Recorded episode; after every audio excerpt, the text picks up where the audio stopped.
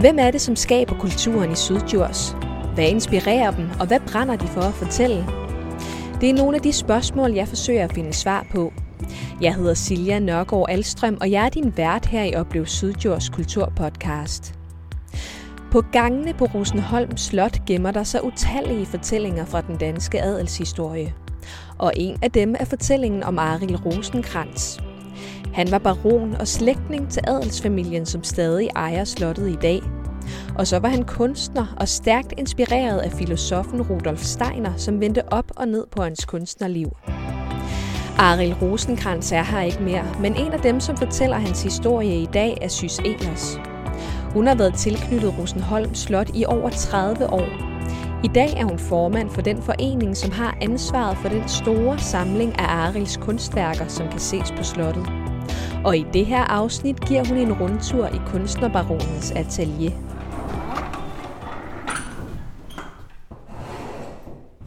Her i Østfløjen til den gamle hovedtrappe. Østfløjen er det første hus, der er bebygget, og øh, galleriet ligger heroppe i andet stokværk. Så vi prøver øh, lykken på denne her gamle hovedtrappe. Ja. Ja, vi har jo hunden med på arbejde. Vinka har fulgt mig på arbejde, siden hun kom sidste sommer, og hun er altid med på mine rundvisninger. Ja. Det er en Old English Sheepdog, så hvis der er lyde af hunde, fødder, eller hun kommer til at gø, så er det Vinka. Så er det Vinka, ja. Så kommer vi ind i Ejl Rosenkrantz gamle atelier. Det var her, han stod og malede sine billeder. Ja. Og det er sådan et, øh, et stort rum med, øh, med grålige vægge, højt til loftet, med øh, fritlagte rødmalede øh, bjælker. Og det er øh, Ariel Rosenkrantz, vi øh, skal tale om i dag. Øh, han øh, var baron og boede i øh, en årrække her på, øh, på Rosenholm Slot. Godt nok er det ikke lige der, han, øh, han er født. Øh, men baron og, øh, og kunstner. Øh, og normalt så vil man jo kunne se rigtig mange af hans værker hænge her i atelieret. Øh, lige nu der er væggene godt nok næsten bare, og det er fordi, at øh, I har haft det under renovation, fordi I er ved at gøre det helt klar til, at I åbner igen her i øh, den 15. maj. Men kan, man, kan, du, kan du sætte et par ord på, hvad var Ariel Rosenkrantz for en kunstner? Ejl Rosenkrantz var en meget alsidig kunstner. Han har malet disse mørke farver. Det malede han jo i øh, indtil omkring 1913, hvor han møder Rudolf Steiner, antroposofen og filosofen. Rudolf Steiner inspirerer ham til at male på en helt ny måde. Han får det åndelige frem i sine billeder, og han maler efter Goethes farvelærer de rene farver. Ejl Rosenkrantz øh, var meget kendt i udlandet, men når han prøvede at udstille i Danmark, der blev han betragtet som en fremmed fugl. Ikke mindst det antroposofiske islet med den åndelige verden i hans billeder øh, forekom øh, menneskene her i Danmark at være ret fremmede. Men det er heldigvis ved at blive en indpas. Det her rum her øh, har, øh, har haft en særlig betydning i, øh, i, Ar, øh, i Aril Rosenkrantz' øh, hvad kan man sige, kunstneriske karriere. Hvad er det, han har lavet her? Han har stået her i atelieret og malet sine billeder, og det har han gjort i, øh, i, i 20 år. Øh, jeg har fået en lille fortælling fra forvalterfruen, der boede nede under øh, i øh, en kælderlejlighed.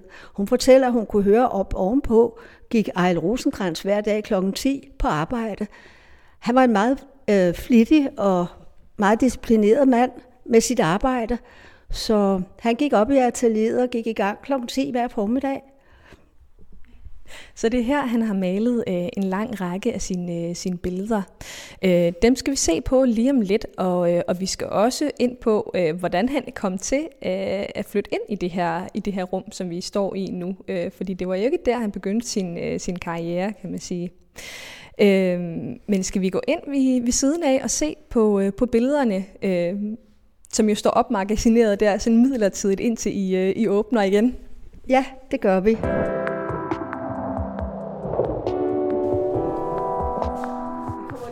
depotet, hvor vi har opmagasineret værkerne. Ja. Så må vi ind og finde noget frem, vi kan se på. Ja, lad os kigge på det. Og Venga står også ved døren og venter på at komme ind. Ja. Og her er jo så et rum med øh, en masse vidt forskellige øh, billeder. Der er nogen, der hænger nogle meget store, næsten vægstørrelse malerier, som hænger på, på væggene. Så har vi også et stort, øh, jeg tror det er et billiardbord her i, i midten, og op ad det står der stablet en masse malerier i, øh, i guldrammer. Jeg synes, det, var, det er tydeligt at se her, øh, at, øh, at øh, der er nogle motiver med, øh, med mange klare farver, og så er der nogle meget mørke motiver. Ja. Og det øh, viser ligesom, at øh, Ariel Rosenkrantz som kunstner har haft sådan, øh, hvad man kan sige, et stilskifte, og det skal vi også tale lidt mere om lidt senere. Men øh, allerførst, så synes jeg, at vi skal introducere ham lidt nærmere, fordi øh, du har nemlig fortalt mig, at han, øh, han bliver ikke født her på Rosenholm Slot, hvad man måske skulle tro, øh, når man hører efternavnet. Rosen, Rosenkrantz er jo navnet på, på den familie, som, øh, som har ejet slottet her i, øh, i mange generationer. Men Ariel Rosenkrantz, han bliver født i 1870 på Frederiksborg Slot, hvor hans far er slotsforvalter, har du fortalt mig. Og Ariel Rosenkrantz kommer på kunstskole i øh, Rom, da han er 15 år gammel, øh, fordi han er meget kunstnerisk begavet. Og siden bor han i Paris, og han bor i, øh, i London. Hvad er det så, han, øh, han lever af, Ariel Rosenkrantz? Ariel Rosenkrantz øh, bor jo i London og lever blandt andet af at lave øh, illustrationer til tiderne, og øh, han har lavet dekorationer til øh, musikkonservatoriet, Udover det, så har Ejl Rosenkrantz beskæftiget sig med kirkeruder i engelske kirker. Så der er både øh, portrætmalerier, der er øh, illustrationer, der er kirkeruder, der er en enormt meget forskelligt, øh, forskelligartet øh, kunst og kunstnerisk arbejde. Men kan man sige noget overordnet om hans, øh, hans motiver i, i de her år, øh, hvad de har til fælles? Ja, man kan da sige, at oliebillederne er meget dystre i farverne. Og øh, når det kommer til pastelkridt, så kommer der et lys øh, bare via pastelkridtet. Han har arbejdet i akvarel, tustegninger, kultegninger, så han, han har bevæget sig over hele en bred front. Ja, men de er meget dystre, siger du? Ja, det var de indtil han møder Rudolf Steiner i 1913. Der har vi et par udmærkede eksempler her stående, og vi kan jo gå hen og kigge på det billede, der hedder Vore. Ja, her står vi så over for et ret mørkt billede. Det er en mandsperson med en kjortel, og han blæser i et horn, hvorpå der er et kranie. Ja, man kan sige, der, der er en meget dyster stemning i det. Dels er, der, så er det farven, som er, som er temmelig mørk, øh, og den her mand her, som står og blæser i et horn, hvor, hvor der er kranier, som er, er fastspændt oven på, på det her horn. Og Aril Rosenkrantz, han maler jo så øh, det her billede, som hedder War, og et nyt billede, som, øh, som du finder frem herover på den anden side af, af billiardbordet. Og det er, jo, øh, det er jo noget øh, anderledes. Der er en masse farver på. Vi har stadigvæk den her skikkelse, som står med hornet, øh, med, øh, med kranier på, og så, øh, så har vi øh, nogle, helt andre, øh, nogle helt andre farver øh, i det. Øh, hvad er det for et billede, det her? Det er så vor en gang til. Det første vor blev malet i 1910, og det her det er malet i 1913. Og det stilskift sker, fordi Ejl Rosenkrantz møder antroposofen og filosofen Rudolf Steiner. Rudolf Steiner inspirerer Ejl Rosenkrantz til at male efter Goethes farvelærer, og Goethes farvelærer er de helt rene farver, som bliver meget udtrykt i det her billede. Det er det samme motiv som i det første vor fra 1910, hvor han står og blæser i hornet med et kranie på. Så er der yderligere nogle meget uhyggelige figurer, nogle menneskefigurer, og så er der de fire ryttere fra Johannes åbenbaring. Den hvide, den blå, den røde og den grønne hest. Ja, det er sådan, øh, sådan nogle hestehoveder, som næsten sådan glider frem. Ja. Og noget, der er meget karakteristisk ved Rudolf Steiners male idé, det er, at man kommer i gang med slørmaleriet. Det betyder, at man maler i meget, meget lette farver oven på andre farver, så de, de første farver skinner igennem. Ja, det kan man jo også næsten fornemme her, altså, at der er øh, nogle, nogle lag og nogle tynde lag over hinanden, så det næsten ligner et, øh, jamen, hvad kan man sige, sådan nogle silkeslør i farver, som, øh, som, som hænger ned over, over de her lag af, af, af maling. Men hvis vi lige dvæler, dvæler ved, øh, ved Rudolf Steiner, fordi at øh, mødet med, med Rudolf Steiner bliver jo en, øh, en livsændrende oplevelse for Aril Rosenkrantz, har du fortalt mig, i hvert fald sådan, øh, i hans kunstneriske liv. Og jeg tror, at øh, de allerfleste, og måske også inklusiv mig selv, øh, først, allerførst kommer til at tænke på, øh, hvad kan man sige, en alternativ pædagogik og alternative skoler, når man hører navnet Rudolf Steiner. Men han er altså også grundlægger af, øh, af antroposofien. Øh, kan du sætte et par ord på, hvad er det for en, en filosofi? Antroposofien er lært om mennesket, og øh, øh, Rudolf Steiner opførte et Goetheanum i Dornach i Schweiz, og det er et åndeligt center. Der bliver Ejl Rosenkrantz sammen med flere andre malere fra Europa bliver inviteret til at dekorere kublerne. Så de samarbejder i en årrække. Og, og det her, øh, du sagde, at det er det her åndelige center. Hvad er det for nogle øh, tanker om det åndelige, som Rudolf Steiner har? Kan du sætte et par ord på det? Ja, det spirituelle har jo været kendt i for eksempel Indien øh, siden tidernes morgen, men Rudolf Steiner får ligesom indført det i visse kredse, og man kan sige, at det er ved at blive vigtigt i Danmark, fordi øh, den åndelige spirituelle tankegang, den vinder indpas i Norden nu. Og derfor bliver Ejl Rosenkrantz faktisk ret aktuelt.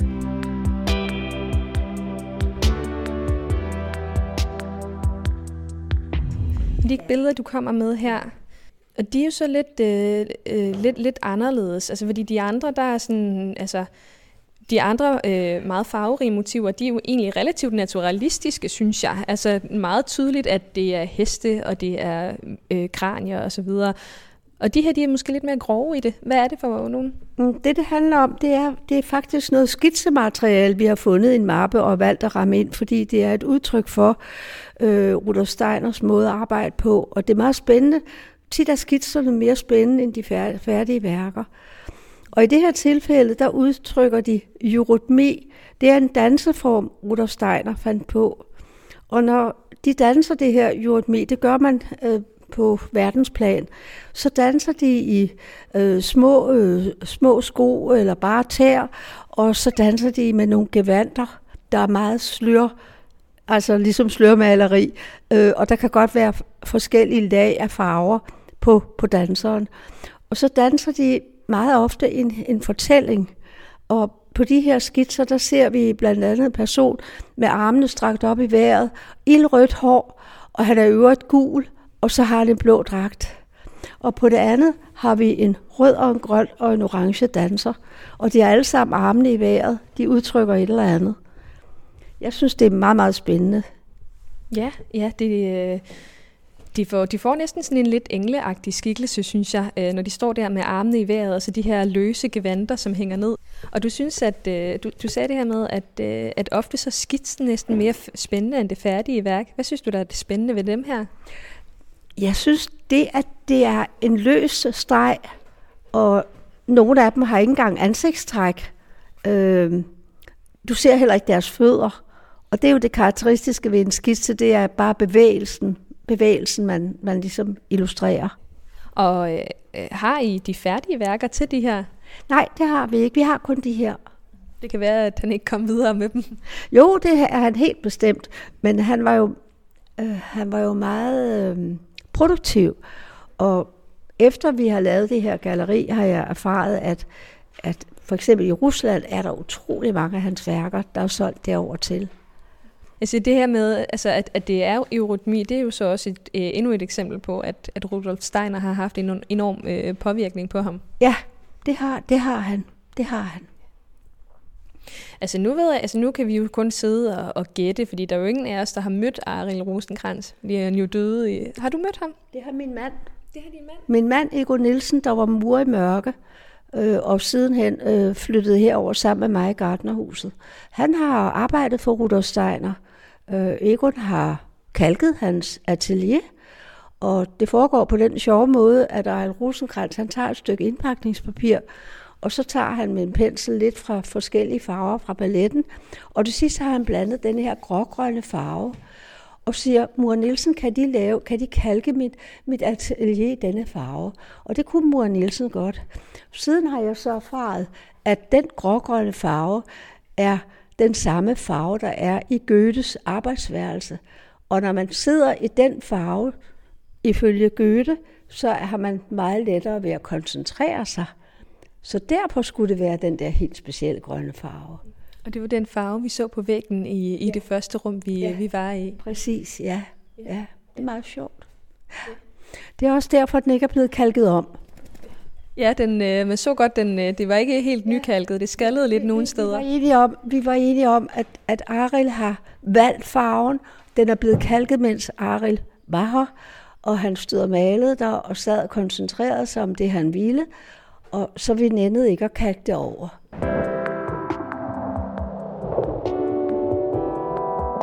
Nu var vi jo inde og tale om de her to malerier, som hed War, øh, altså krig. Øh, og det er jo også krig, som kommer til at være definerende øh, for resten af, af Aril Rosenkrantz' liv.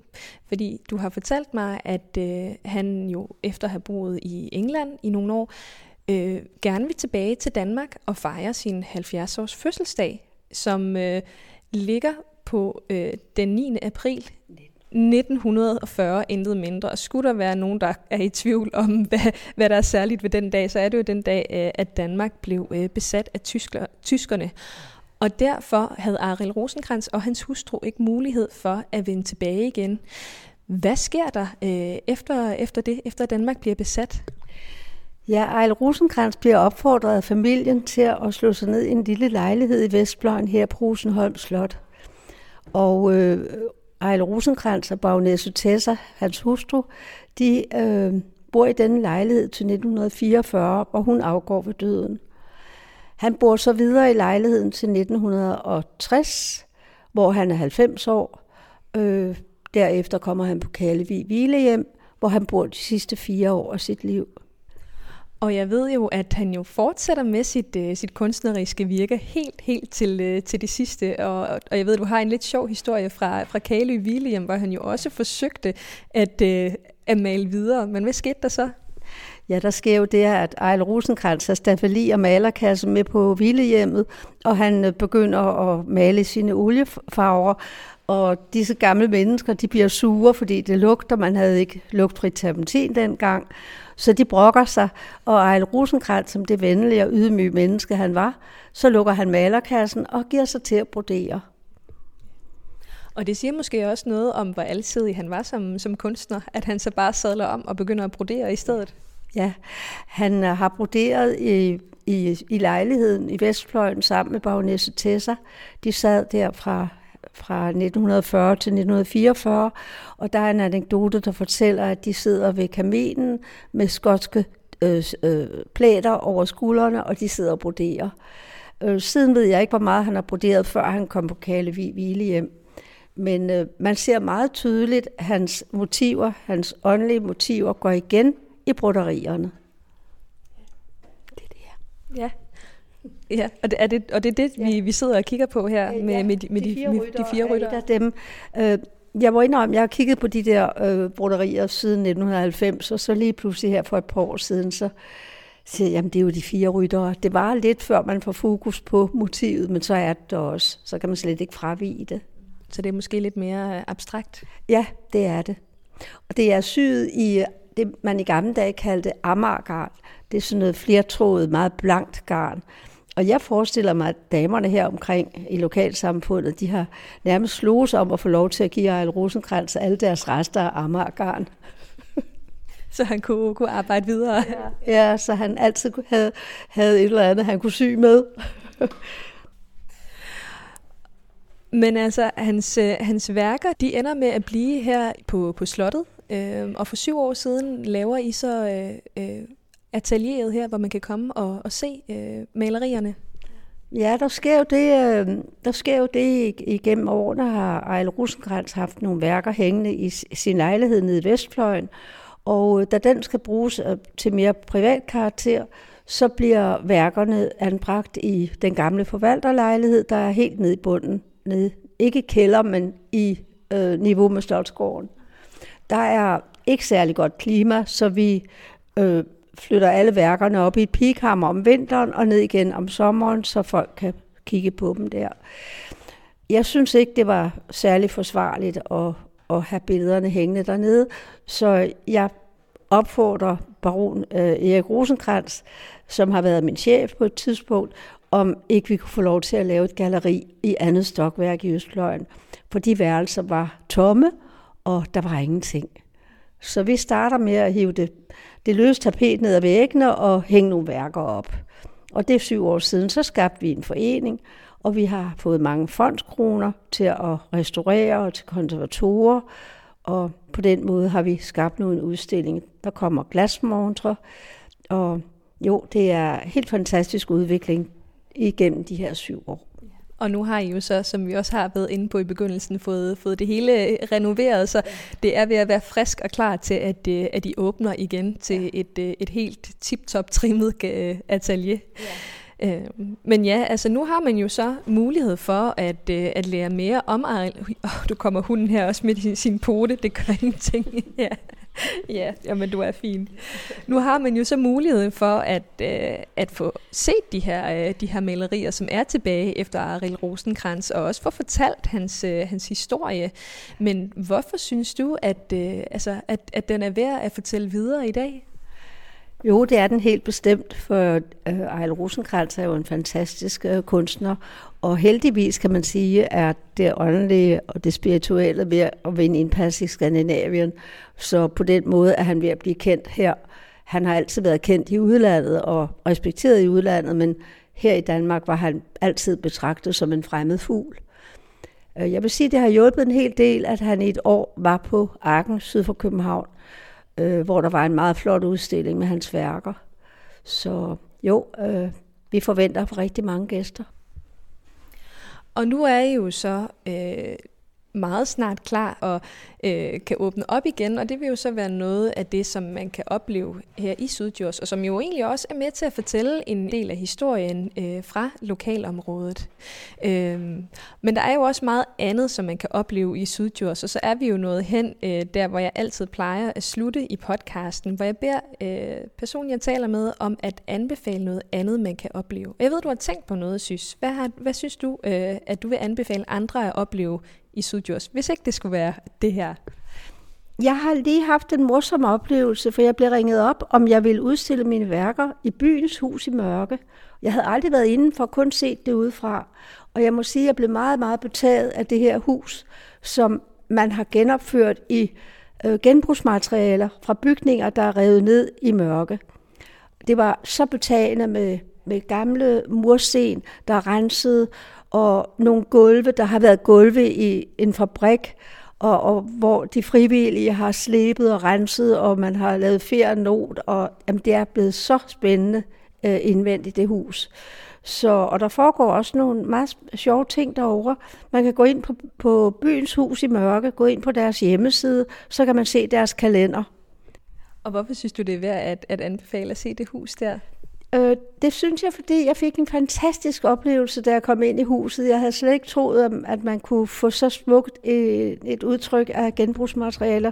Nu er jeg selv meget for genbrug af enhver art, men jeg synes, det var helt utroligt at se øh, det hus. Du har lyttet til Oplev Sydjords, en kulturpodcast. Mit navn er Silja Nørgaard Alstrøm, og det er mig, der har stået for produktionen. Jeg skulle sige fra Sys, at du kan tage kontakt til hende, hvis du har fået lyst til at se Aril Rosenkrantz-samlingen selv. Du finder hendes kontaktoplysninger på Aril Rosenkrantz-samlingens støtteforenings hjemmeside arss.dk. Vi lyttes ved.